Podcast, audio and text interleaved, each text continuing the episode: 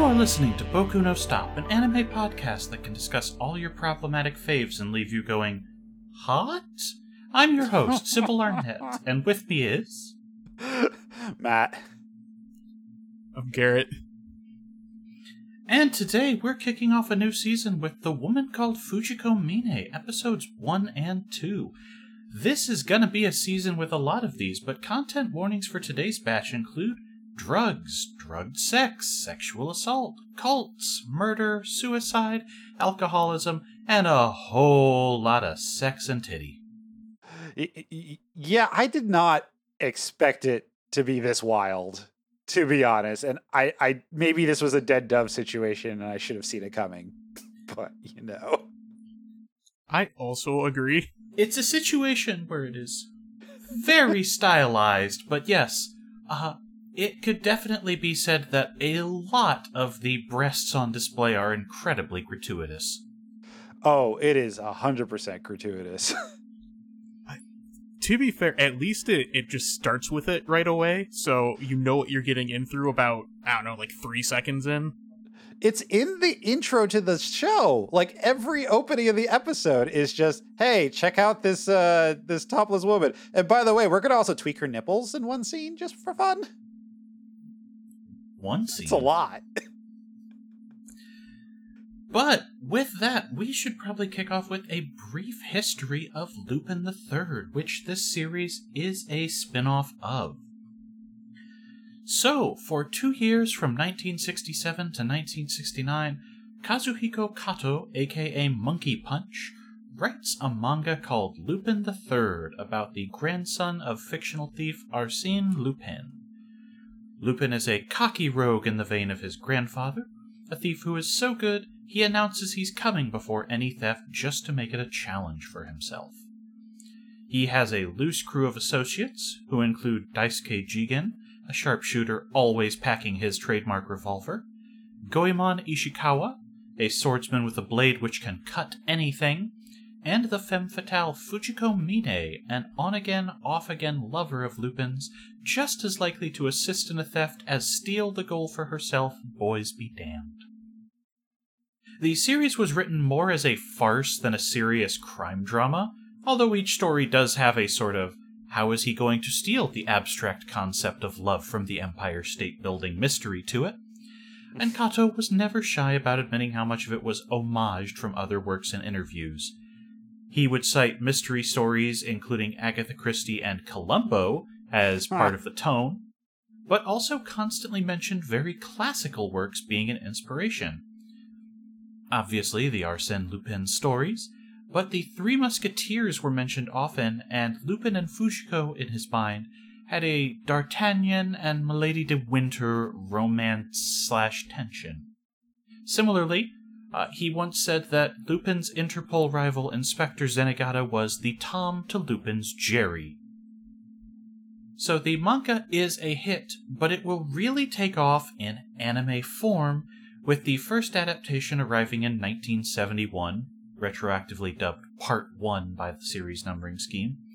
And over time, the next two successive television series will really blow the show up, with Part 2 being the first extended length run at 155 episodes, and the best theme song. But between Parts 2 and 3, two theatrical films are released The Mystery of Mamo, less known in the West until recently, and The Castle of Cagliostro, aka that thing a lot of people call a Ghibli film, despite Ghibli being founded afterwards. it cannot be stated how much love the franchise gets throughout this period. From Part 2 onwards, there is not a year without a film, OVA, or TV series or special running until 2013. That is absolutely wild. Mm-hmm. uh, like I was aware of this series for a good time, but like it felt like it was less in my face than your shonens and whatnot. Yeah, that's fair. I think there was uh was there maybe some sci-fi release of it? I remember it being on some sort of syndication over here at some point for a while. But it was definitely in like the odder time slots. Uh, Cartoon Network and Toonami had it briefly, and a non national station or two would pick up parts two and three. Most of how it came over here was via movies or, uh, in some cases, Laserdisc games, which did not have the name of Lupin on it. Let me see if I can remember what Cagliostro came over as. Oh, that's right. There was an FMV version game of that. I this is the first I've heard of it. Yes, That's Cliffhanger, two words, Yeah, oh, yep, yep, yep, yep. Is a Dragon's Lair style Laserdisc arcade game from 1983 where all of the video footage is from Castle of Cagliostro. That is super. In- oh my god, the art for this. hmm Oh, my bad. It mixes in some Mystery of Mamo animation too. Oh, interesting. That's wild. Yeah, but that was probably one of the widest releases this had for ages. I know Cagliostro had a dub, hmm which can still be picked up on one of the modern releases. I believe it has both dubs. But the series doesn't take off a bit here until the 2000s, and most of the modern push is because someone at Discotek is devoted to trying to get as much of this in print as possible. Hmm Like they put out at least two specials a year. They've been doing all the box sets of the different parts. It's pretty. They're going all in. hmm That sounds like discotheque.text. Yeah. The the funniest thing, and really the only Lupin thing that I've quote unquote seen before is just looking at the covers of the old Laserdisc releases. They're hilarious because they're all like mock-ups of historical events but with Lupin characters. So there is one that is straight up like the assassination of John F. Kennedy, but shown from the scope of the rifle, with Lupin as where JFK would be, and I think uh, it's probably Fujiko in the other spot where Jackie O was. Oh my god! For what it's worth, it should be said that by the start of part two, I think it's four episodes in, Lupin is trying to steal Nazi gold. So Ah. we go off the rails into this is a serious show. No, it's not. No, it's not a serious show. Pretty quick. Uh, I think the time traveler story was in part two as well. Anyhow, fast forward to 2012, where for the first time in about 30 years, a regular Lupin television series is entering production, the first since part three ended in 1985. The trailer drops at a 40th anniversary event for the franchise, and it is a prequel to the original 71 anime, which is going to focus on Fujiko Mine. The Woman Called Fujiko Mine was a very distinct new take on the series, with most major development roles being led by women for the first time in the franchise's history. Uh, I can confirm director is the first time it was a woman, uh, series director. I don't know about main writer, but I suspect as much. That one's a little harder to get with 70s anime. Uh, Mhm. the series director is Sayo Yamamoto, who series directed Michiko and Hatchin and would go on to be the director of Yuri on Ice, with episode credits on Eureka 7, Samurai Champloo, Space Dandy, and more. The main writer is Mari Okada, writer of O Maidens in Your Savage Season, with series composition credits on the WIXOSS animes, Iron Blooded Orphans, Black Butler, and AKB 0048, among others. Mari Okada being the main writer for this show explains a lot because having started reading O Maidens in Your Savage Season on Matt's recommendation, they are definitely works that are taking different looks at sex and femininity. Mm-hmm. Yeah, it's that one. It's that Mario Okada. The character designer and animation director is Takeshi Koike, aka the Red Line Guy. Uh, Mhm. Also credits on Afro Samurai, the world record short in the Animatrix, other things. The series designs will be pulled more from the style of the original 60s manga than most of the animated adaptations, giving the series a very throwback look. But the style of this series is very psychedelic and fluid, and each chapter is put into its own style as a result. Also, very much in line with the original manga, the characters are charming rogues, but they will get very dirty for their goals, and the series goes with a lot harder pulp and exploitation vibes, up to and including Fujiko leaning in on her sexuality as a tool of the trade, drugs and alcohol being all throughout the series, and more to come. As I said, content warnings will be on, uh, I believe, every episode this season. Absolutely. yeah. Did we? You know, did I, I guess we should have probably put a content warning for beheading up front too. Uh, I can slice that. I can. s- I can splice that in.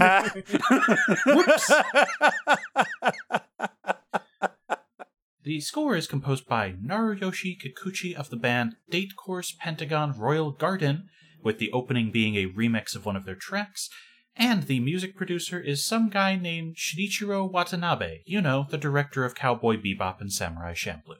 Mm-hmm. Yeah, just those small shows. Yeah. Yeah. Yeah, Kids on the Slope, but yeah, you know, just this music guy.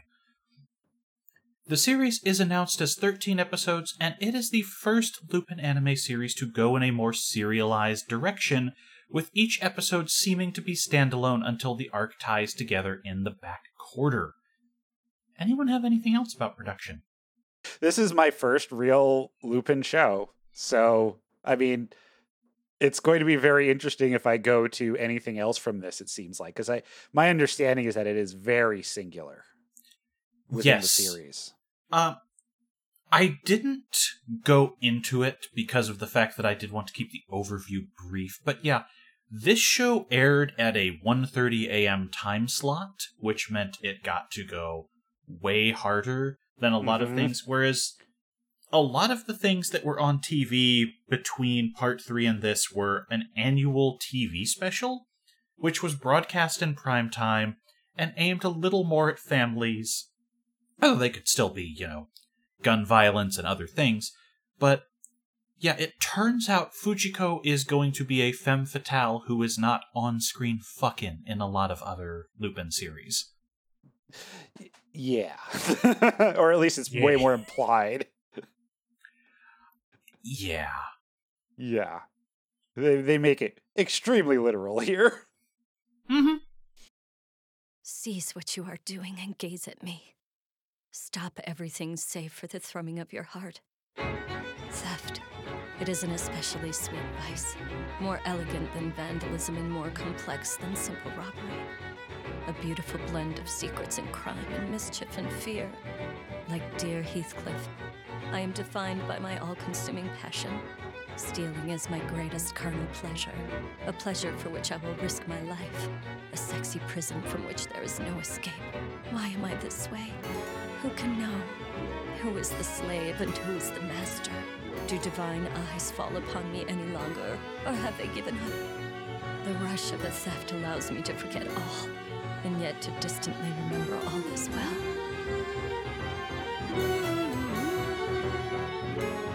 Run and speak not. Hide and run not. When you've found me, punish me. When you've punished me, kill me. Save me. Little boy, there is nothing left to steal from you. You have long been an empty shell, just as I have. And so, if you would gaze at me, cease what you are doing, stop everything, save for the thrumming of your heart.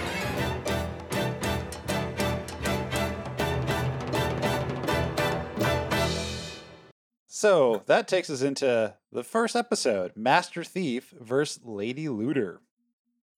And uh, it, there's an opening monologue that goes with the intro here. Uh, it's it goes, uh, cease what just, you're doing. Just discuss what me." parts you want, because I am straight up going to cut in that opening. Oh, okay. I- I just had a couple of think. lines here. yeah, like it's very the lines are very evocative like right away and uh, it just really has that like like artsy 70s vibe to it that I thought was like you know really pulls you in and then this is happening over the most like we're turning James Bond intros up to 11 that I, I have ever seen anyway. Uh, so, like, just to give you an idea, yeah, it is a black and white pencil sketch styling of one to two nude Fujikos, sometimes in a crowd, sometimes alone, sometimes being tied up in like a kind of a bondage situation, sometimes making out with herself, uh, sitting on a throne. And it's just really, a really intense, like, guess what this is about? This is about a woman who is super hot and knows she's super hot and is going to use that to her advantage and like it's definitely elevated past like oh this is fan service despite the fact that she is very clearly well endowed and full view of the camera a lot. Like they don't spare a lot of detail here. And there are full body shots in here. There's a lot. My favorite part of this is the fact that it seems like ah yes this is the first episode placeholder we'll put the credits over which is why there's a full speech uh-huh. and then every episode opens with this scene and monologue as you realize oh this is her the intro voice is the intro lyrics uh-huh It's so good. It's just yeah, this is just the opening. We're here now. yeah i was also expecting this not to be the same for episode two and as soon as i did i went like wow they just fucking went for it Mhm. like damn Uh, the opening track is named New Wuthering Heights. It is a remix of the. It is a remix of the Date Course Pentagon Royal Gardens Wuthering Heights, which basically takes the intro to that song and makes it the intro of the show. Because right after the bit where the band starts up at the end of this, it goes into a Latin jazz number for four minutes, which does not Mhm. happen in the show. I kind of want that to happen in the show though. that would have been sick There are definitely a few tracks which are reminiscent. I will say, it is definitely worth picking up that album, which is called New York Hell Sonic Ballet, if you want to hear the full one. That is a Such good name. title. Yeah, I, I dug into their music while I was doing the research for this because I was like, this. Why, why is this called what New Wuthering Heights? Oh, it's based on the track Wuthering Heights, which is whoa, this went places. That is not the album cover I thought it would be with that kind No. of name. way more impressionistic, like way more realistic, but also interesting. Interesting. I can import the CD for thirty-two dollars. Ooh. Hmm. About it. I'll have to listen to it first, but if I like it, I, I'll I would definitely do that. All of the tracks are available on YouTube for Westerners to try from the official channel. Yeah. Also, I know it's meant to be serious, but I can't not think of the Garfield knockoff when Heathcliff comes up. Of course. I can understand that. Uh, I didn't go into it much in the notes, but yes, there is a very self-destructive Heathcliff-like streak to Fujiko in this series. If you are unaware, in Wuthering Heights, Heathcliff is a guy who the main female interest loves, but he mishears her speaking to someone else once, vows that he is going to not be anyone's fool, disappears for three years, and then comes back rich and devoted to destroying everyone who he feels has wronged him. I know him as an orange cat. the, the only other thing I know um, Heathcliff from, besides being an orange cat, is that um, uh, Wuthering Heights was in uh, Sweet Blue Flowers as like a scene where like the kind of roguish, you know, boyish girl who's kind of a player ends up playing Heathcliff. That's a thing that happens. That tracks. So, when the opening ends, a very gothic organ solo plays beyond the title cards in possibly blood. It, it's some sort of, of red ink. And it goes, uh, Fujiko Mine, stripped of all her love. Your sweet scent shall draw three rogues to you. and so this tale of hijinks shall un- unfold. However, you must never forget the overcast skies you are you see are painted from my palette. Signed uh, L Y A. Is that is that a reference to something? I feel like I should know who that is. You From- will not until we get towards the end of the series. But that will be explained. That seemed like a very like Lupin callback that I maybe should have known.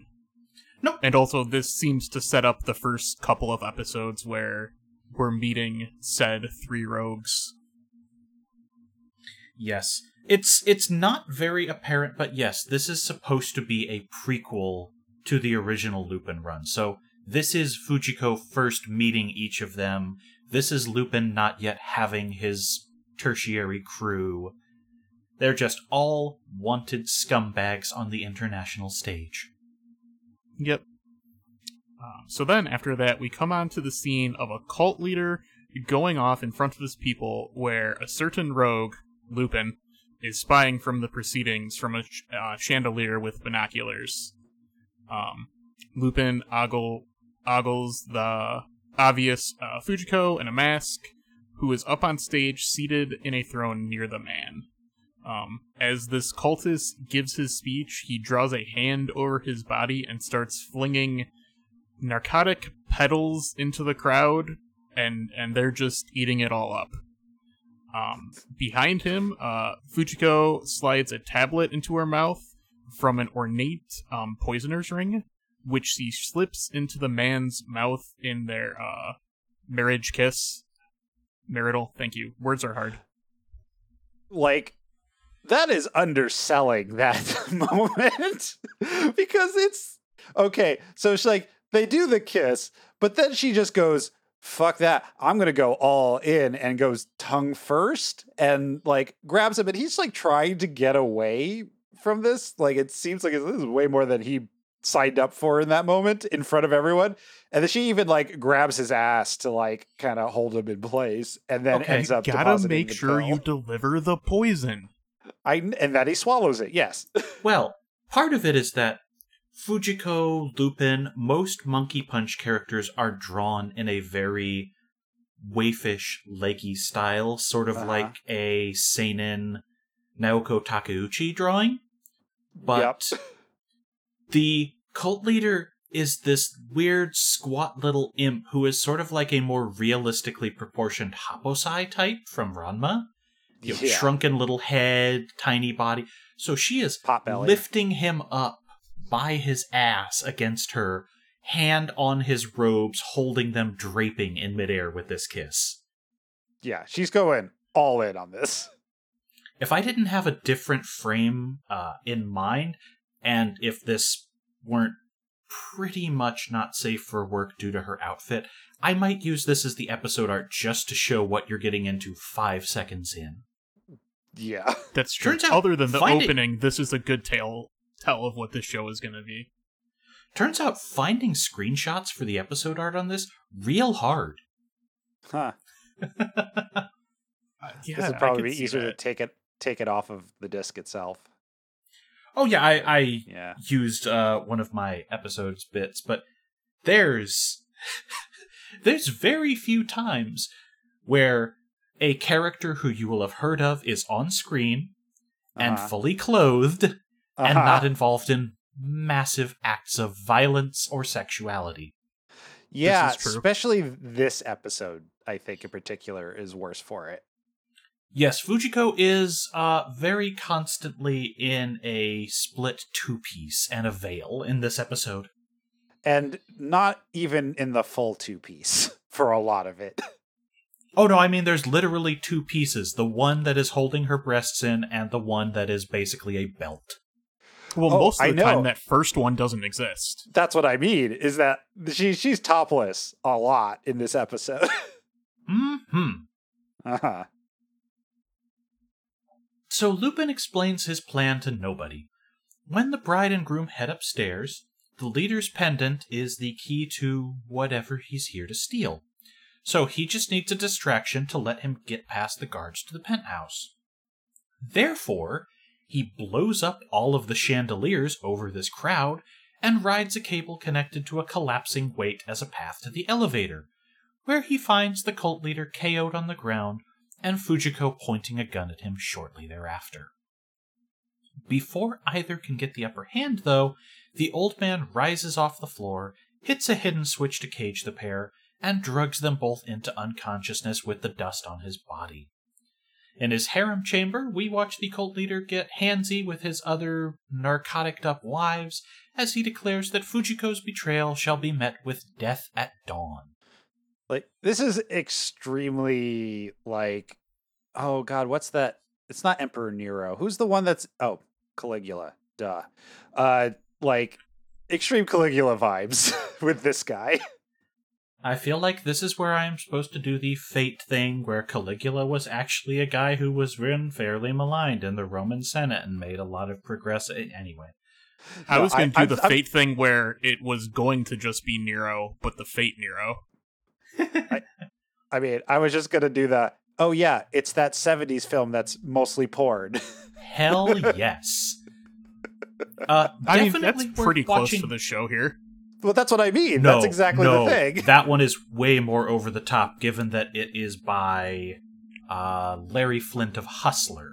So I mean, it turns into porn for like 20 minutes, like literal, like, oh no, did you, she's just going ham on that hog. Look, we don't see Fujiko go down on a man, nor does she insert anything on camera. On camera is the key words there. I know I'm I know I'm splitting hairs here, but I do have to say this show is not pornography. Boy, but is it close. It's definitely edging to the line or on the line. Oh, you could whatever definitely edge to third- this series. For sure. I mean, you could just edge from the intro. uh, anyway, our two thieves, uh, they wake up, they swap notes in the in their cell. Both of them know each other by reputation, although Fujiko is a little hurt by this. She clearly wanted to gloat a little about her knowledge, and turns out, nope, nope, this, this guy also knows his shit too. Uh, the cult is called Fraulein Eule, which stands for Miss Owl with wor- with worshippers coming for the high of the cult leader's body dust. So they're literally like huffing his body glitter. Uh, but they have a secret treasure, which is the drug, um, only unveiled on special occasion. Thus, Fujiko ingratiated herself as a bride to force such an event so she could then steal the drugs. Lupin is totally down for all this because he says uh, thieving is more fun as a competitive sport because he just he has a love for the game, baby. Uh, he then makes a crack about how it's not going to be much of a rivalry if all she has is seduction as her one tool for theft.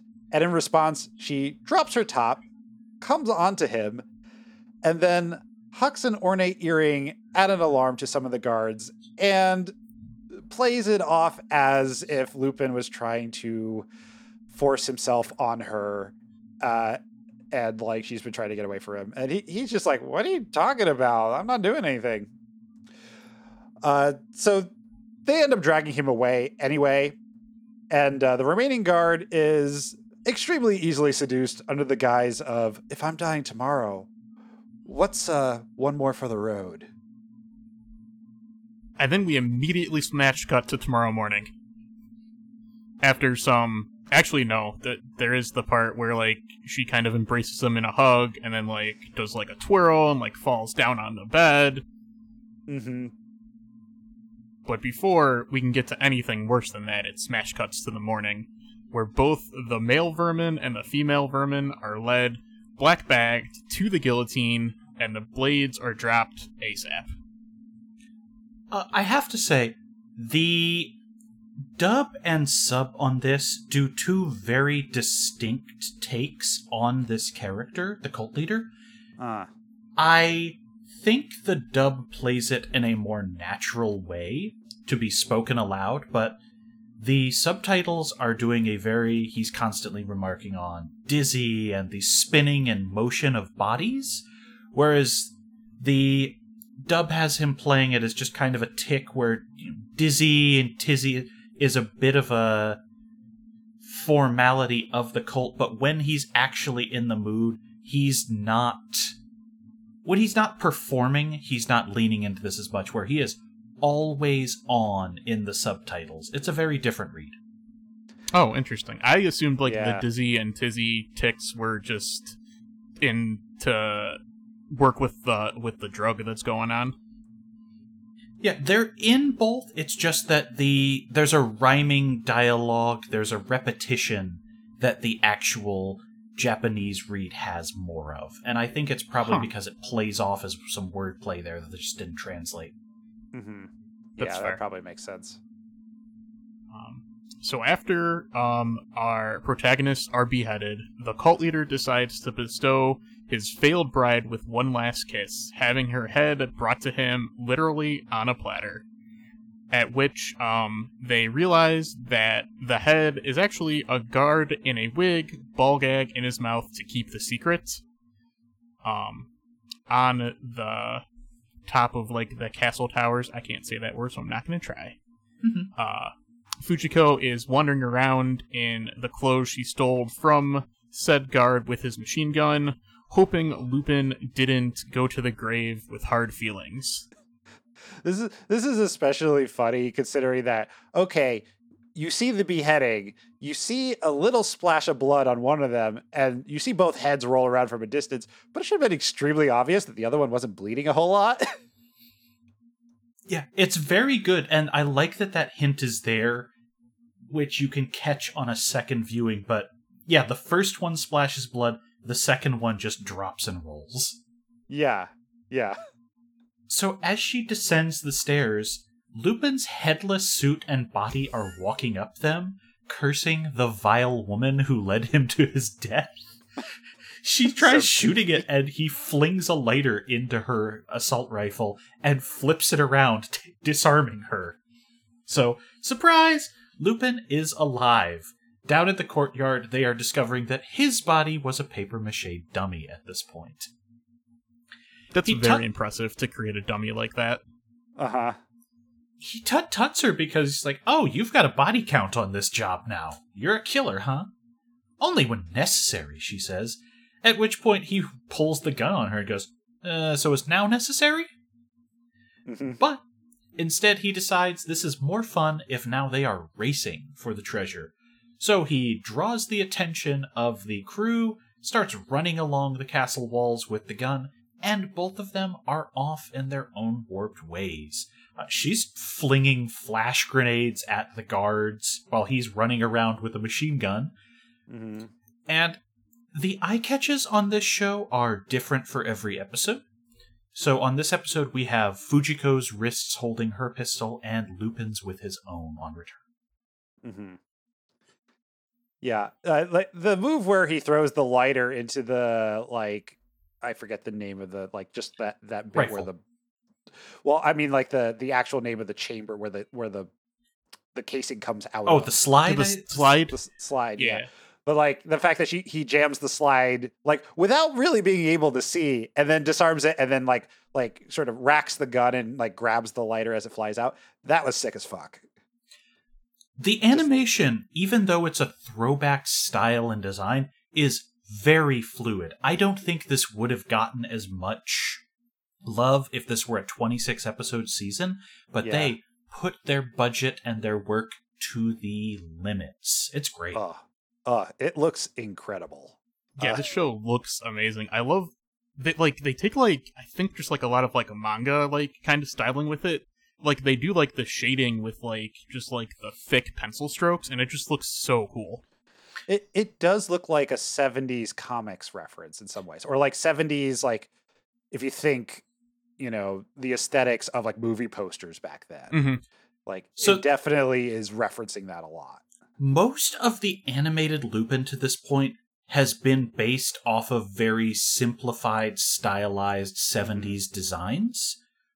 And this one leans in on the hatching and pencil shading of the original manga work as its guidelines, which also means that they sometimes break from the sort of canon look that's been running through this franchise for 40 years on and off Mhm. It's very smooth, very cartoonish, and this has some cartoon elements. Lupin, for instance, will always have a very you know, Tom and Jerry kind of vibe to his motions, but everyone else is drawn limbs akimbo, flailing, different faces contorting in a way that you would usually see as a panel without ever seeming like we just stuck a panel on screen and did a motion comic. It Yeah. flows, it's fluid. And the thing it- too is that there is CG in here, and there's a scene coming up where that's like really obvious. But the way that it is colored and um, like how the line work works, it works very well. Like the two tend to blend way better than you often see when CG is brought into an anime. So I mean, I guess it kind of reminds of how you see it in JoJo's to some degree, where there's like there's some 3D work, but the way that it's like colored, it kind of It's stylized in a way that fits. Yeah, yeah. It's less jarring than sometimes you, you just see a wow, someone put a computer image here and rotated it a bit. I see so many CGI horses. Wow, that's a lot of CGI horses.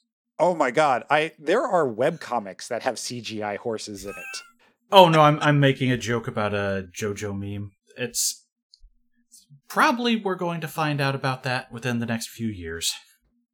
Oh, I I stopped watching in part 4 and haven't gone back. Um, Someday I'll do that. part seven. Part seven is guaranteed to be a lot of CGI horses. Okay. I'll keep an eye out for that. Uh, it's so it's the curse we've all been waiting for. I guess so. So Fujiko sneaks back into the leader's harem room, and she's in a new disguise. Which I mean, uh, how good of a disguise is this? Really, should have been really suspicious. It's real silly. Uh, but then she spreads some sleeping powder around the room as she's dancing, and her suspicion is confirmed. The leader is immune to drugs, which is how he shrugged off her sedative earlier just it didn't affect him at all or barely affected him and the sleeping powder also didn't affect him as well as the drug he's been kind of throwing around this whole time but uh, she lays out how she figured out his trick uh, he takes the drug makes it into a compound he spreads over his body and it sort of crystallizes and rubbing or striking it uh, like a match causes it to flare off of him as a dust and then everyone inhales his body dust Gun in hand, she has him lead her to the secret room behind his pendant's lock. Meanwhile, Lupin is sneaking in through the submarine under the base, hiding within a crate. Um, he monologues to himself that Fujiko is one unbalanced woman, mean enough to kill, crazy enough to sneak into a place like this for some drugs, and masochistic enough that she doesn't care how far she falls. And he's into it. Um, as uh, Fujiko makes it into the lab where the drug is made, the leader springs the guards on her, where Lupin is just kind of riding an elevator. And when he's given his monologue, it kind of shows like his initial infiltration into the base and kind of sneaking around. He's doing a cartoon sequence because she's leading the cult leader around at gunpoint, and he's just straight up popping his head out of a crate on a conveyor belt, riding this thing up the outside of the building. Well, look, she's playing a shooter, he's playing a sneaky game. Yeah. So Fujiko shoots her way through the guards, um, using the tried and true shoot the control panel, and it explodes. And then she is pinned against the wall, just in time for Lupin to flip it around and rescue her. And this wall is exceedingly weird. It's got like a bunch of cutouts for shapes, kind of like one of those like kid pegboards where you put the square thing in the square hole. Mhm. This wall is incredibly extra for no reason because the part that flips around is in the shape of a giant cross, of course. but before it flips around, as Garrett said, all of these shapes, and they're not just a simple circle, square, whatever, they're like an eight pointed star and a diamond all pop out, the wall turns, and then they all slide back in, and there is no explanation given of why this would be here or why it is so ornate, but it has stopped responding to the guard's keys. so Fujiko and Lupin are now inside the deepest temple, and inside of it is a reclining statue of a woman made of crystallized Fraulein Eule. She decides to draw a pistol and blow Lupin a kiss by firing her lipstick at his cheek, but then shoots out the lights with her other chamber of the gun. Said lipstick was a glow in the dark marker, so she can just fire on him without giving him anywhere to hide in the darkness. And this Mhm. scene is gorgeous. Her movements are just being highlighted by the muzzle flashes of the pistol, his by the trailing glow he's leaving behind, and instead of the room just being blackness, it is a series of dark ink washes and pencil strokes made to look like darkness of a panel on a page. It's gr- it's wild. Well, the thing that's even more sick about it is that the, the way that the glow smears and such as he is moving, it really looks like you're in the dark with someone with a glow stick, where it just kind of there's a trail to it in a way that it sort of it, it's just not a clean line. Yeah, the animators are showing off. It's like the lights on Tetsuo's bike in Akira when he does the turn. It's mm-hmm. smearing.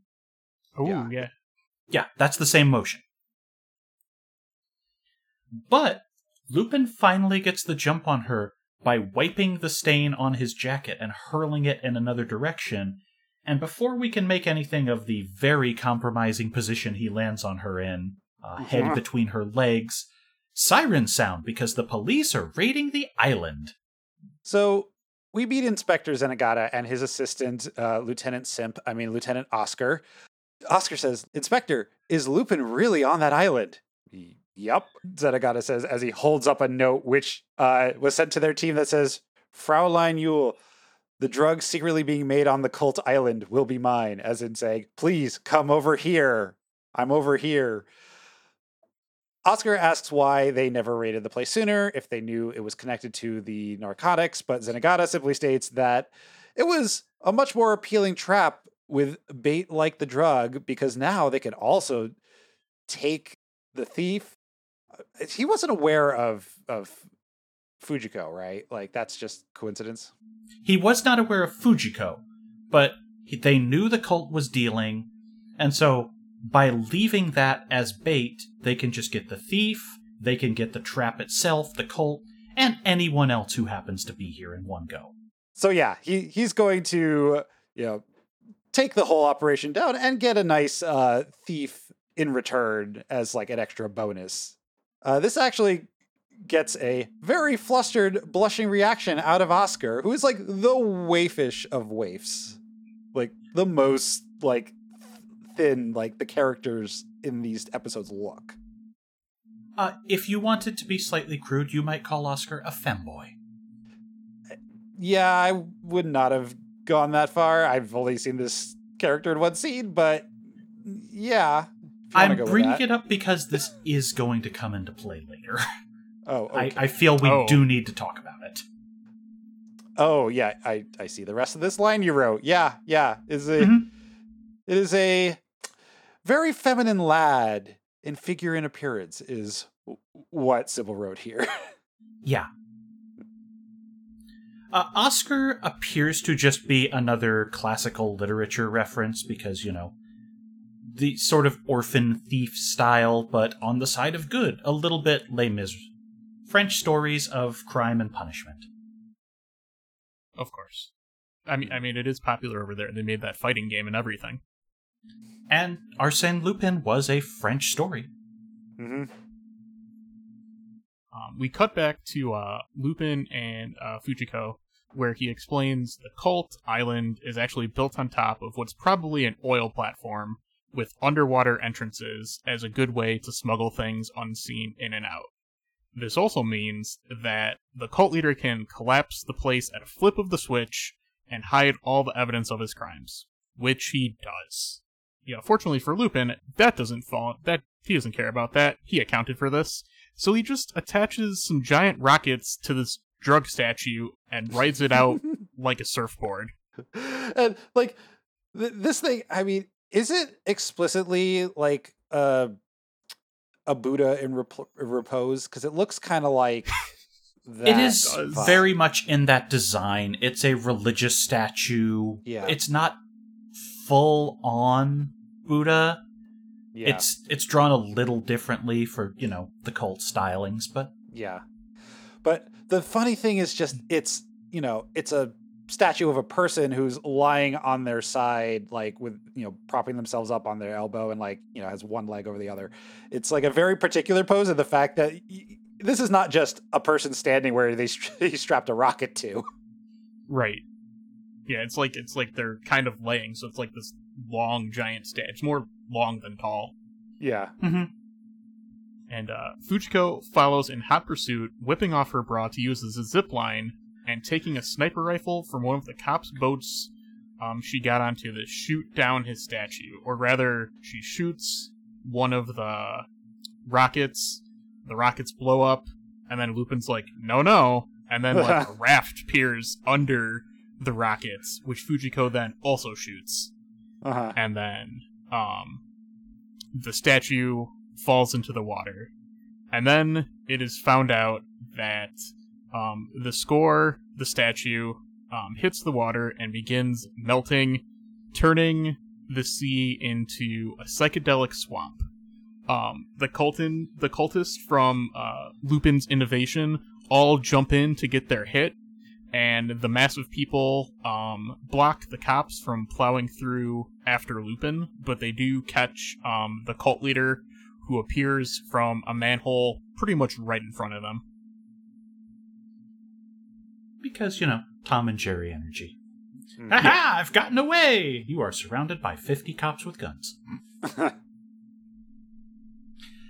In the final scene, Fujiko is riding away on her motorcycle, fuming over Lupin's arrival, ruining her scheme.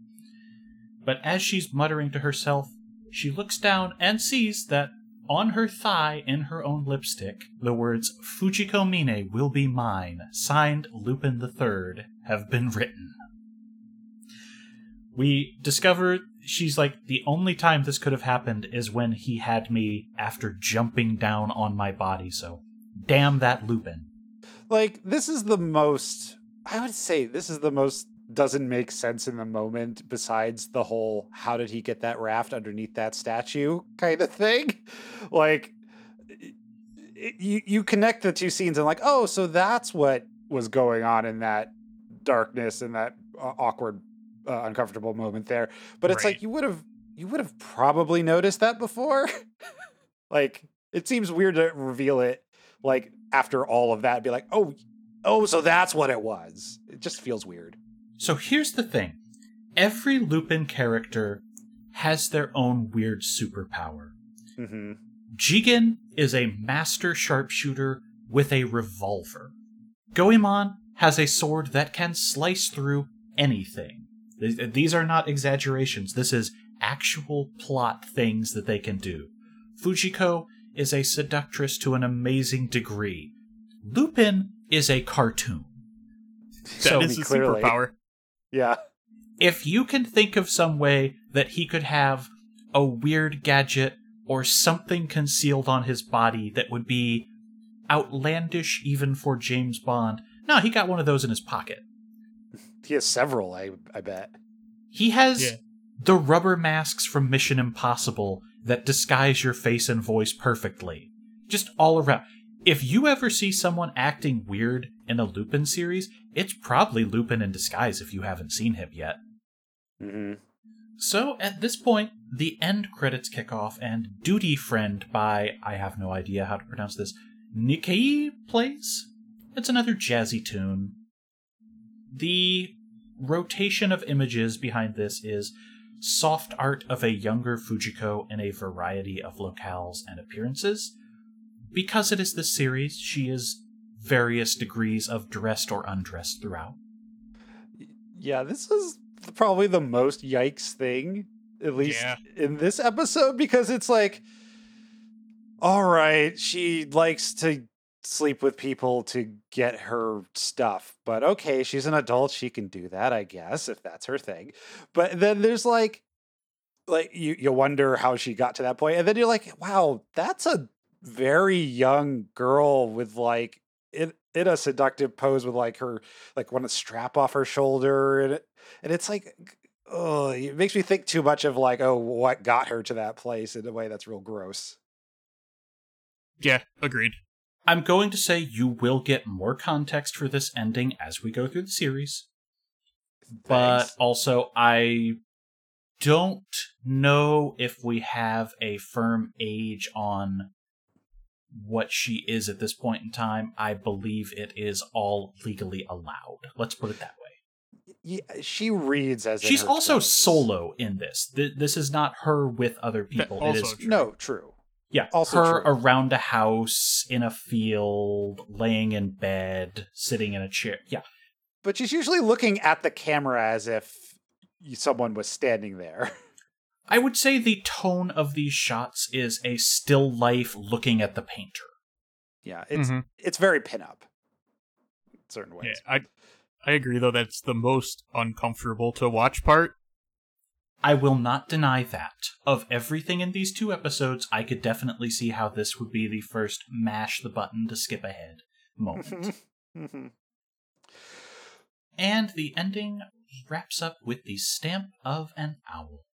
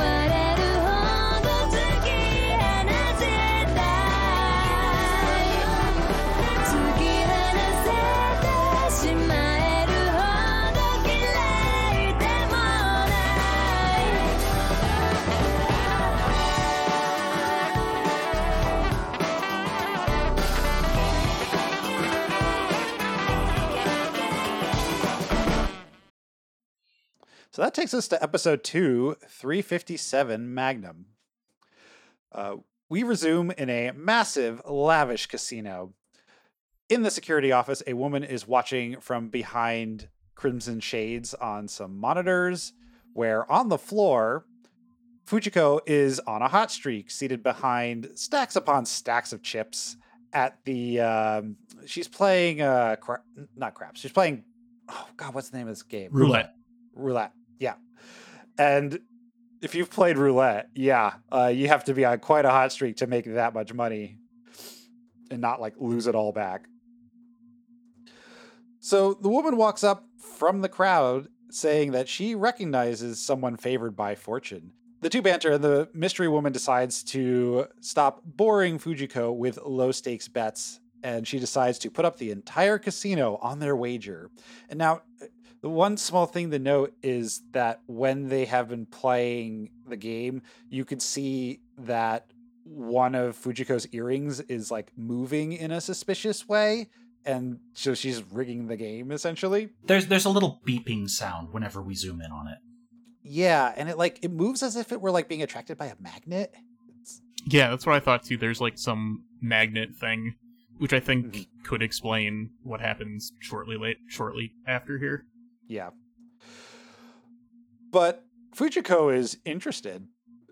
But she says that she doesn't really have a casino in her pocket to match, you know, the ante with. And the woman says that, oh, I believe you do. Uh, you should bet your lovely self in exchange. And Fujiko is immediately into this, uh, especially because she thinks she's going to win. Uh, so, Sybil, I mean, just makes me just think back to Birdie Wing. Mhm. um, but throughout this scene, her earrings have been I mentioned yeah, as I mentioned before, like her earrings have been somehow part of this scheme.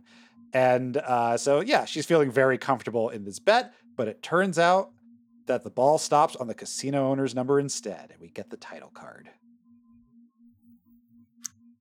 Yeah, because the I, I think it's uh, neat how like uh, the opposing bets are right next to each other on the roulette wheel. Oh, they're placed So on it- opposite sides. They're placed on opposite sides, but on the roulette wheel, the numbers are right next to each other. So if if she was rigging the game, you could see kind of the plausibility of how it could mess up by like one on either side. That's how I took it, at least. Fair. Um, when we resume after the title card, we're in a penthouse suite. Uh, Fujiko is nude and cuffed to her reverse chair. Um, also to note that this seems to be like very similar to a scene in the end credits we were just talking Yeah. about too. There's a similar Yeah. pose and situation there. Yep. Um, the casino owner, of course, knew who she was de- uh, dealing with, and comments that she really does have a wonderful body. It's no surprise men and some women are so easily wrapped around her, her finger. Um, the owner begins tracing her fingers over Fujiko's body as she explains that she could do a lot of things with a woman like Fujiko in her possession, but she's not looking to be cruel. Um, she says, Grant me two wishes, and I'll set you free. The first is to steal a gun from a certain man, and the second is to see this through to the end. So, the owner's assistant is told to drive Fujiko to the correct site, and on the way, he explains that there is a silent mob war in play in this town. We don't ever find out where this is. It's a very Vegas like locale with, you know, underworld casinos and mobs playing for turf and somewhat questionable brothels. But it turns out the certain man is Daisuke Jigen, and he's been involved in some of the gang wars going on, acting as a bodyguard to different parties. According to the casino owner, who we now learn is named Cicciolina, Jigen has one weakness which makes Fujiko the perfect person for this job. Women frighten him. Cicciolina would like Fujiko to retrieve Jigen's magnum, bring it back to her casino and turf, and lure the man back in pursuit because Jigen was her husband's bodyguard up until he turned traitor, killed the man, and defected to a rival family. He is now working for the Chinese triads. She would like to murder Daisuke Jigen with her own two hands as a result of this. So, how do you think that Fujiko makes her way into this other mob family? Well, it just turns out that Lin Chin Chin, the head of that organization, is looking for another mistress. Shocking. So, this is the first time uh, she's in an alternate costume going blonde for this mission. Uh, she gets the job, and Jigen doesn't take kindly to being told that part of his mission as a bodyguard would be to also keep an eye on uh, you know his boss's main squeeze. Uh, he says, uh, "You're guarding my property, and my women belong to me." Yikes! But still, peeved or not, he's good at the job.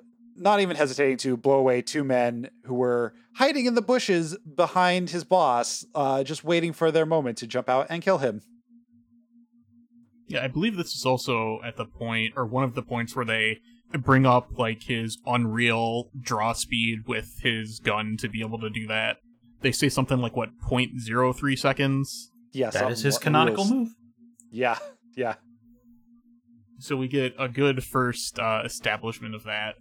Um, before we cut to um, Fujiko making a vain attempt to uh, come on to him when she calls him into the boss's room when he's away, and he outright just goes, "Sorry, no, I I hate women."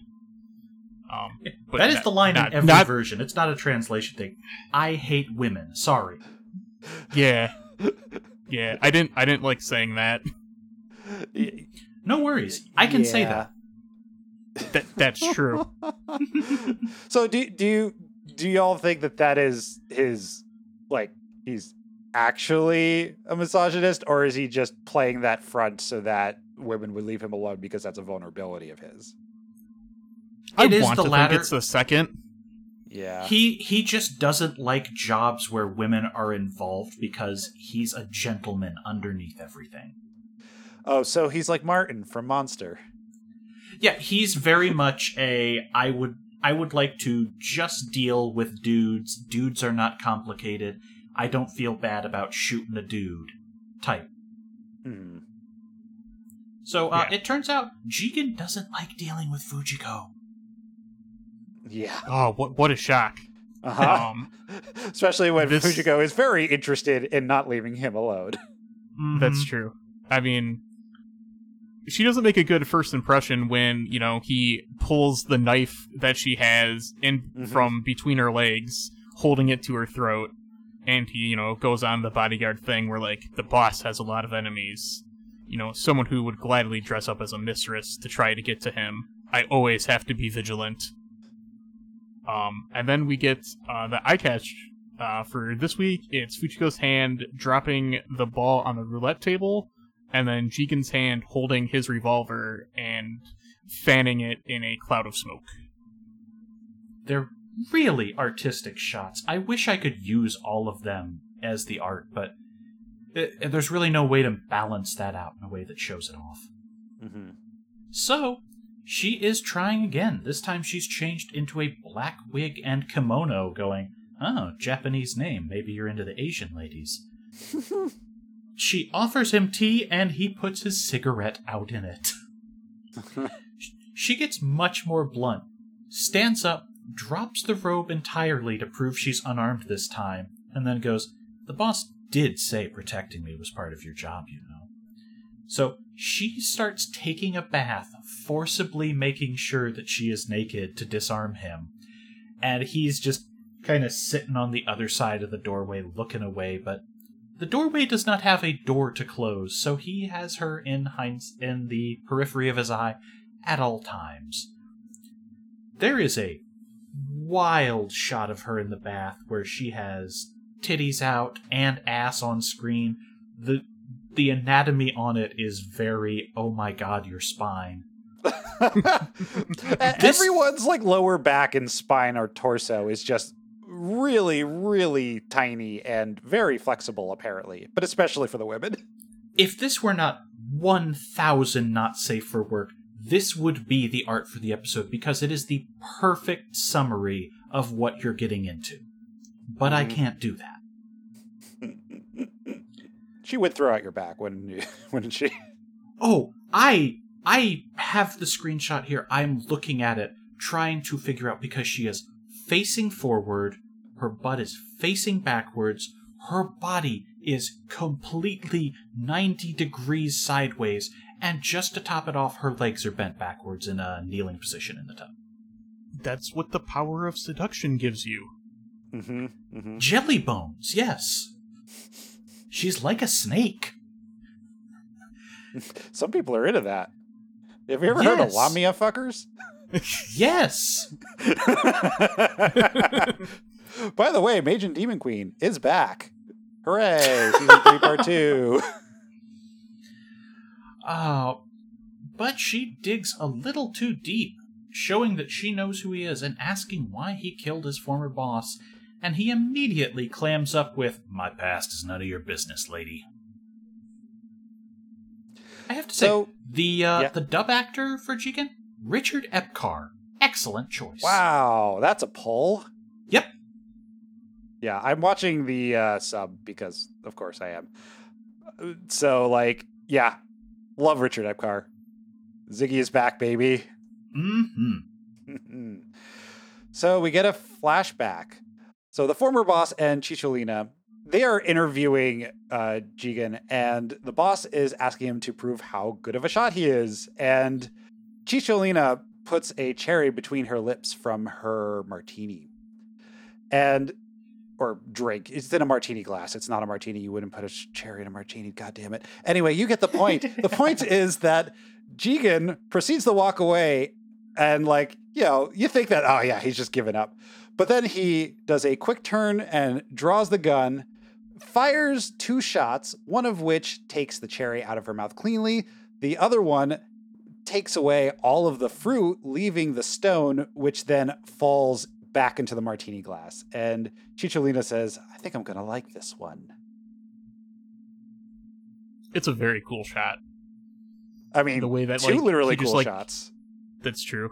I think it, it, isn't it a couple more too? Doesn't he like use like the first one to remove the lip, the second one to like bounce it, and then like the third one to remove the outer bit, and then it falls back?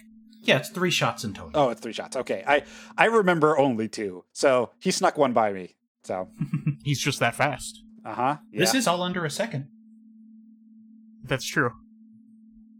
Um, a flat a flash forward. Um, Cicciolina on the floor clearly um tried to take her own life with a combo of pills and God knows what else strewn about the room.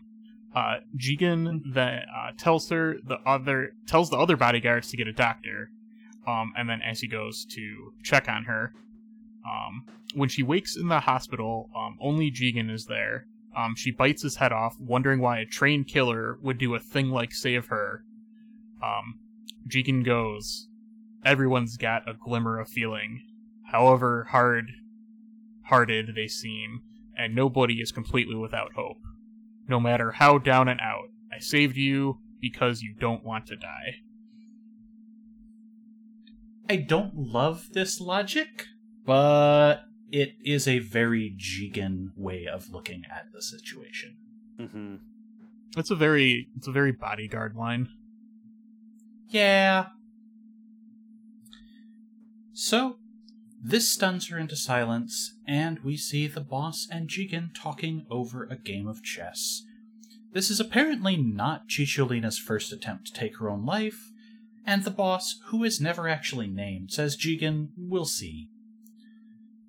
But she asks her husband if she can borrow the bodyguard for a day to go out and let her hair down a little. He's like, alright, sure, have fun. At the club, Jigen refuses to dance with her, saying it's not part of his mission. But when he sees two people enter the club, he snaps at her to not leave his side and gets her out on the floor. She's just like, hmm, you're a very conflicted man, giving off such hot and cold signal.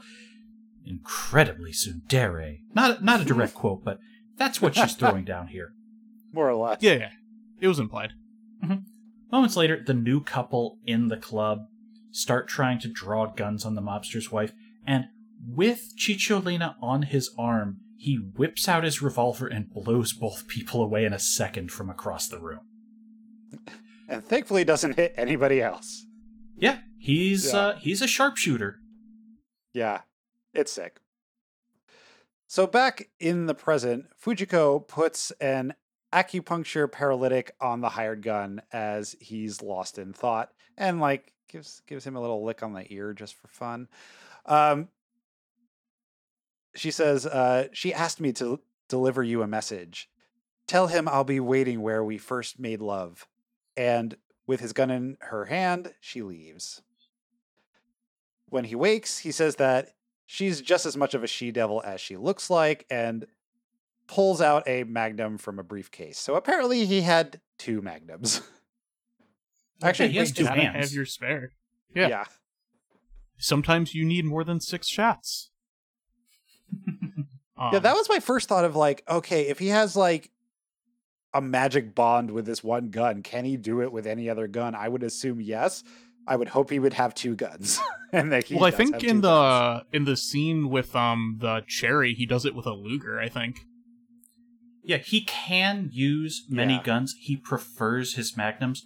For what it's worth, in other later series, he has a different magnum than this. It depends on which version you're Okay. looking at.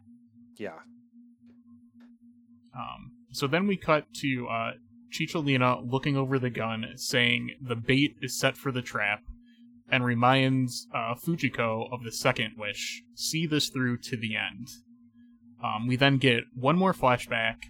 Um, there, there's a coffin in a church. Jigen rushes over, fearing the worst, but um, Cicciolina is alive, sweeping him inside and shutting the lid as her husband comes up screaming for her. Um, she says, you know, if you go outside while he's here, we're both as good as dead. Um, and to her, having someone in her arms is all that makes the pain go away.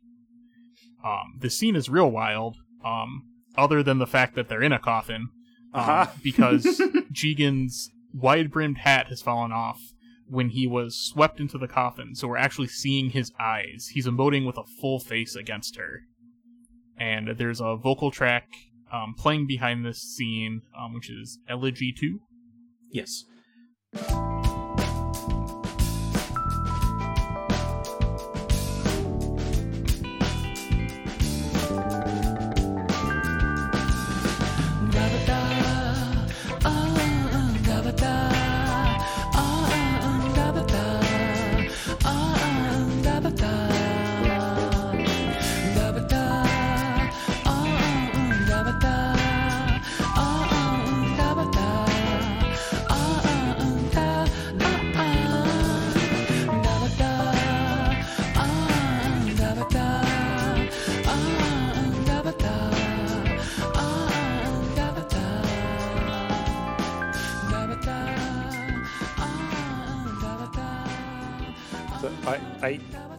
Struggle to think of how the the mechanics of then having sex in that coffin while also not making enough noise to uh to be caught by the boss how that so they never specified when it happened. They could have waited for the boss to leave. presumably he would have left and then they were like let's have some coffin sex Yeah. Mhm. Mhm. We haven't described how some of these characters look because I sort of presume anyone will have seen or can look up what the cast of Lupin III looks like. But Daisuke Jigen is constantly drawn, and in this series in a very stylized fashion, with a pointy beard, a strong chin, and his upper face, eyes and all, covered by his hat in a sort of slouch. So you don't see him emoting with actual eyes and expression much, Mhm. and they actually draw him in the style of Lupin's upper head underneath this. Hmm. Probably because there's not really much to look at to go, ah, yes, this is what Jigen looks like out of that outfit. Yeah, yeah. And and to be fair, like you know, he's wearing a suit and a fedora, like the classic fedora, and uh yeah, he's not Yeah. wearing a baseball cap. His attire is incredibly bootleg PI down on his luck. Extremely, yeah. Yeah, that's, That's- a good. I, I mean, that's part of why the crew is made up of how it is because Monkey Punch says, okay, yeah, we've got a French thief, we've got this Western gunslinger, even though Daisuke Jigen has a Japanese name. Then he added Goemon to give some Eastern flavor to this mostly Western crew, Mhm. and Fujiko Mine shows up with a very. Fujiko Mine wasn't originally a character. There was just a woman named Fujiko through all the cases, and then eventually they go, oh yeah, it's just one broad and she does all sorts of dress up. Mhm. So yeah, there's a there's a lot of weird consideration that goes into this crew, but they're also drawn from a lot of stereotypes. When Cicciolina returns home after the two have canonically fucked, the boss is pissed off and has intuited, ah, you were out sleeping with the bodyguard, which is why I couldn't find you all day. She's like, yeah, I was. You should kill me. You've got the gun in your hand already. But he's not going to do that since he does seem to love Cicciolina. However, he does make clear that while he will not kill his wife, he can definitely kill a bodyguard, and so she tries to stop him. The two of them fight, the gun goes off, and her husband is dead. Being the bodyguard to both of them, Jigen is the first on the scene, and he does the most gentlemanly thing he can think of. He tells her to snap out of it, takes the gun, takes the fall, and goes on the run to protect Cicciolina. Right. So the gun wasn't originally his. It was Mhm. originally uh the husband's. The the mob bo- Bob God, mob bosses. Can't can't speak. Been recording too many podcasts in the same day. Ugh. But we return to the present. Jigen throws open the doors to the church. He's drawn in a very minimalistic style here, almost as if he was made of a sketch with how little of a silhouette uh, he throws into the room. But Please look at the episode art. I'm actually using this frame as the title card for Yeah. our episode this week. God, yeah, like everything here looks amazing. This is a pretty good shot here too. Uh, so Fujiko is just standing there on the stage and flat out says, "Look, just ignore me. I'm here as a witness to y'all's weird game. I'm, I, I'm just ma- I'm seeing things through to the end." she doesn't literally say that, but that's what she's doing. she does literally say, "I'm just here to see this through to the end." Quoting. Okay, she boss. literally says it. Uh, Yeah. I, I thought it comes like later that she she says it, but anyway, Cicciolina is there too. She walks on stage and says that she played Jigen just like a fiddle, and behind him, uh, another mobster who we've seen we've seen him briefly before. He's got like a big scar, um, like on his like forehead over his eye. He's actually the driver from earlier. Right. Yeah, he was the driver. Uh and he, he's up in the like where like the stained glass window is, just like at the par- parapet up there. And uh he says like and she was sleeping with me actually. How do you feel about them apples? And Jigen's only response is, "Well, I finally found a woman worth killing." Yikes. Piss him off enough. And then, before uh, Jigen can make a move, every door in the place is kicked open, and Hitman begins spraying and praying at the bodyguard. Um, he takes the men on the ground out quick, but the mook on the high tower has him pinned down. Jigen then proceeds to run and then deliberately skid, kicking up a dust cloud to observe his position so he can take aim. The bullet goes right through the lens of the driver's glasses. Um, with one bullet left, he and Cicciolina draw down on each other, and she taunts him, saying that he can't do it.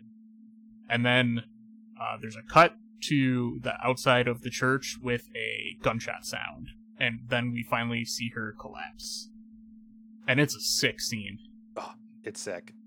Uh, God, what does it remind me of? There's a similar scene in probably a bunch of movies where it's like, yeah, like Yeah. really surgical, um, like assassination of a bunch of people who are going after him.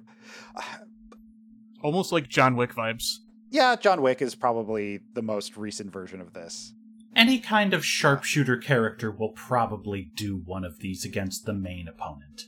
Yeah, but the thing is, this doesn't have the slow motion thing that became so big after the Matrix, right? Like, this isn't like pulling an equilibrium or some shit. Like, it's very precise, which is what makes it so cool. Why I keep mispronouncing Cicciolina, and that's because I keep thinking it's going to be Chocolina. I understand that entirely. Uh, we have to say, Jigen takes out everyone in this room with one shot. He takes out the four men Yeah. on the ground, gets the fifth shot into the guy in the rafters, and then says, I've got one bullet left with your name on it to Cicciolina. So his revolver just empties this whole room in one whole round. Fujiko uh, sees herself out quietly at this point. Like she just, you see her at the door, and you see her just quietly close it, trying to make no noise because this was not what she's here for. She's seen it to the end. Jigen cradles the mobstress in his arms, and picking up her gun, he finds out she had not even loaded her revolver. She played him to the end. She says that her dying words are she was very, very torn after her husband's death. She'd begun relying on Jigen as her ray of hope, so when he was ripped away by the whole thing, she debated maybe killing him, maybe killing herself. But instead, she decided, you know, how about we do a little bit of all these courses on my plate? What if I make him kill me? Uh, so at her grave, Fujiko drives past a mourning Jigen and tries to give a, you know, she and I were quite alike speech, and Jigen just tells her to shove it. Uh, he says that he's getting out of the killing business um, and says, uh, a moment's hesitation and you're done. There's no room for feelings or connections. The life of a thief. That sounds pretty good, actually. Uh, when she asks if he's propositioning her, Jigen says that there's no way he would ever work with a woman. I mean, with her. And uh, Fujiko's response to this as she peels out is, I don't know, never is a very long time. And that is the end of the episode. So, how are y'all feeling about this after this first episode? Very I was blindsided. Uh, I like. I was kind of bracing myself a little bit, being like, "This is probably going to touch on more uncomfortable bits more than I typically do in anime, because given the whole sexy vibe to it, right? But it is way more explicit than I expected, and the thing is, the style's so fucking good. The music's incredible. the The art is incredible. The animation's incredible and when it's on it's super super on. And it's just i, I don't know how i'm going to feel by the end of it once i get acclimated to this like whether or not i'm going to say like damn that's worth watching just you know watch out for these couple of things or if i'm going to be like man th- there's just it's just too much. I can't really like i don't know how to feel about it as a whole. Like this one in particular this last one the whole this woman has like a death wish you know is suicidal this whole time and basically sets up a plan where she ends up orchestrating her own suicide on purpose you know because the gun was empty right? Uh like i don't feel particularly good about that. Like i don't think that's a great way to treat a character with a you know certain heavy mental illness. It, it just feels a little distasteful in that way. Although because of the sort of noir aspects of it and the way that this is supposed to be like a nice closed loop and like kind of closing off Jigen's backstory before he can move forward with the rest of the plot, it works very well and it's very well crafted in that way. Like I think so it's both like good but with like heavy caveats. And like the one thing I really thought of when I was watching this that ended up not being the case is like I would have been curious like I was thinking that Jigen killed the boss and then left, knowing that the desire for revenge would prevent Cicciolina from killing herself.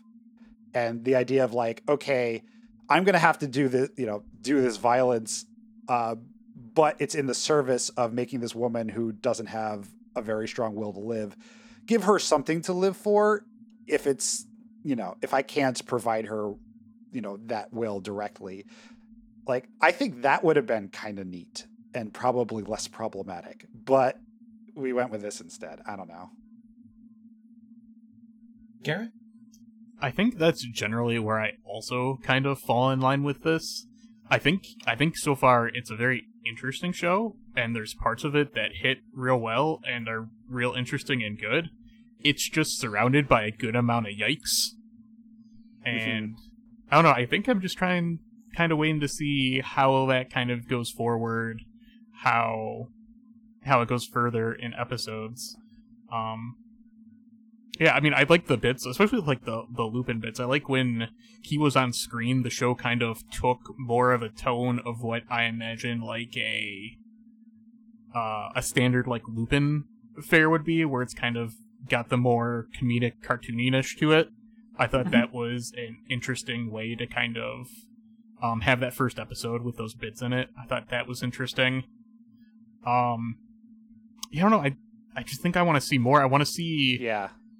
I want to see like the the promise of like the opening credits where it kind of hints at you know like Fujiko does her thievery to like feel alive and whatnot, and I want to see what that's about and stuff. and I think Lupin also mentions that in the first episode too, where you know there's there's no height that she won't fall and etc. And it's um Yeah, it's like a flip of the coin. Like when you like, or sorry, the other side of the coin to Lupin, because like Lupin just seems like I'm in it for the fun of it, and like that's a fun way to frame like this type of story or these types of narrative of like, yeah, you want the money, yeah, you want the the thing, maybe a bit of the fame, but really it's the love of the game that does it, and we don't really know what's driving Fujiko to do all these things and to like, like I don't want to quite go to say debase herself, but that's kind of what like No, Lupin's no, for they're they're very much saying she's got a masochistic streak. You can say debase herself. That's text. that's uh, fair enough.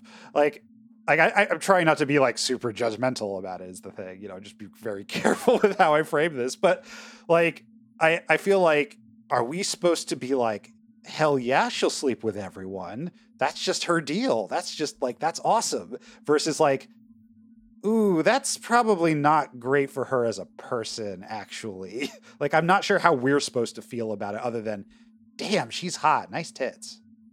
Yeah, yeah, I totally get that too. Like I don't I don't know where like that that line is as like an audience member where we're supposed to like be on board and like this is kind of a taking control type of situation versus Yeah. no this is very destructive and bad. Yeah. And the, the problem is, I'm used to a lot of anime that I've watched happens to be very sex negative. And it's it's something that I kind of struggle with like trying to like when I think of like Ava or I think of Utena, those are shows that have sex in them, but they are both treated as destructive impulses or way to either, you know, like Misato, like she kind of destroys herself with it, or like it's a method of control, like what um Akio does. Like whenever there's like explicit like people are sleeping together in an anime or a manga, a lot of the times I have to really be like, what is this saying about the nature of sex and desire and gratification and all that? And clearly, I mean, does she enjoy her trysts? Fuck, do we know? We're she's just doing it to, you know, get her score, and we don't really have her perspective on much. We, she's just the femme fatale.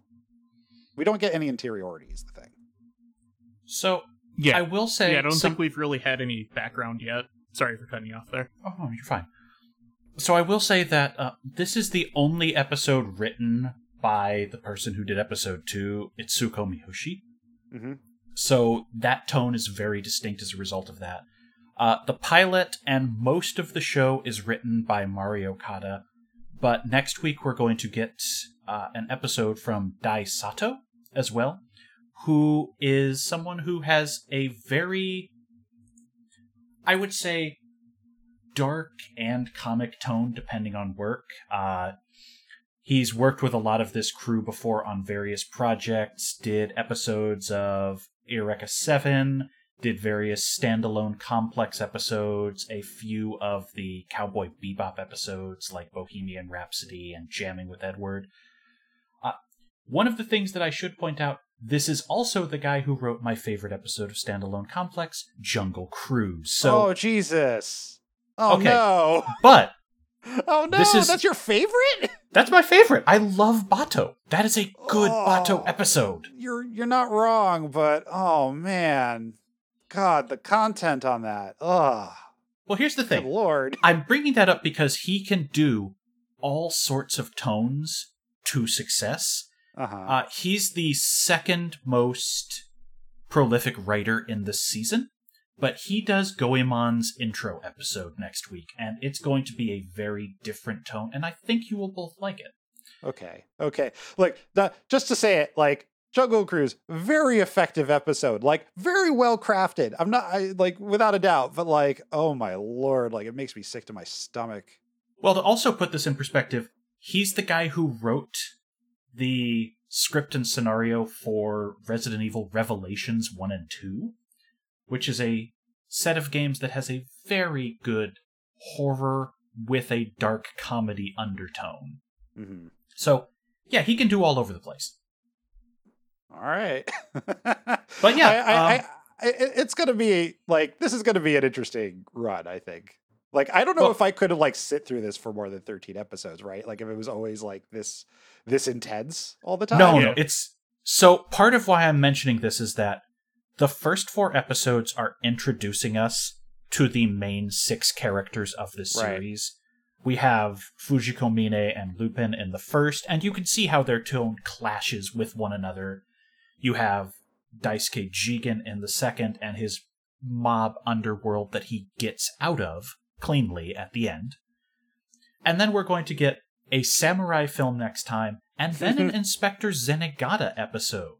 So Oh. Once we're done with that, all the episodes start being now you know these characters, we're going to start doing different pairings of them through the lens of Fujiko. Hmm. Interesting. I'm interested to see where that goes. Mm-hmm. Yeah, And the- also, the- like, I think just as like an overall thought, it you just like coming to terms with like the stuff in it too. Just like how much it's like pulling from like a noir type setting because this I don't know I know nothing about noir, but it feels like a very noir thing. it is. So it seems like Yeah. a lot of those elements are also pulled for there. So like the blame is kind of all over for a lot of parts too. I mean, This like the series femme is fatale is a noir thing, so this series is not noir as a whole. I would say it's very pulp inspired. yeah, yeah, that makes sense. Yeah.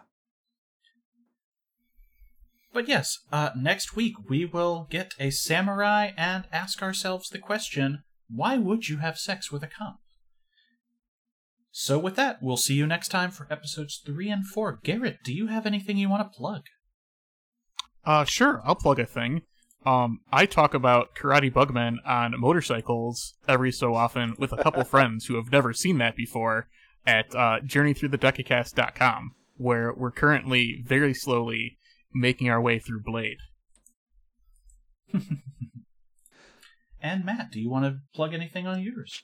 Sure. I mean, if you don't listen to it already, Lightning Strikes Thrice, it's our JRPG Games Club podcast. We are currently playing Final Fantasy VIII.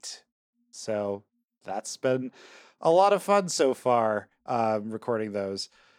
Uh, beyond that, I also write the occasional review, um, usually Yuri manga, occasionally Yuri anime, on uh, Okazu. So uh, that is okazu.yuricon.com. And there's a guest review filter you can go and check and see my name, and or you can just search for it and uh, read what I think about certain uh, series and whatnot. I just recently did one for Project A-ko, which, if you know, astute listeners and patrons uh, already know, we covered for Boku no Stop as a premium episode for patrons only. So go check that out. But I also wrote a written sort of overview of the Blu-ray uh, on the site as well. So yeah,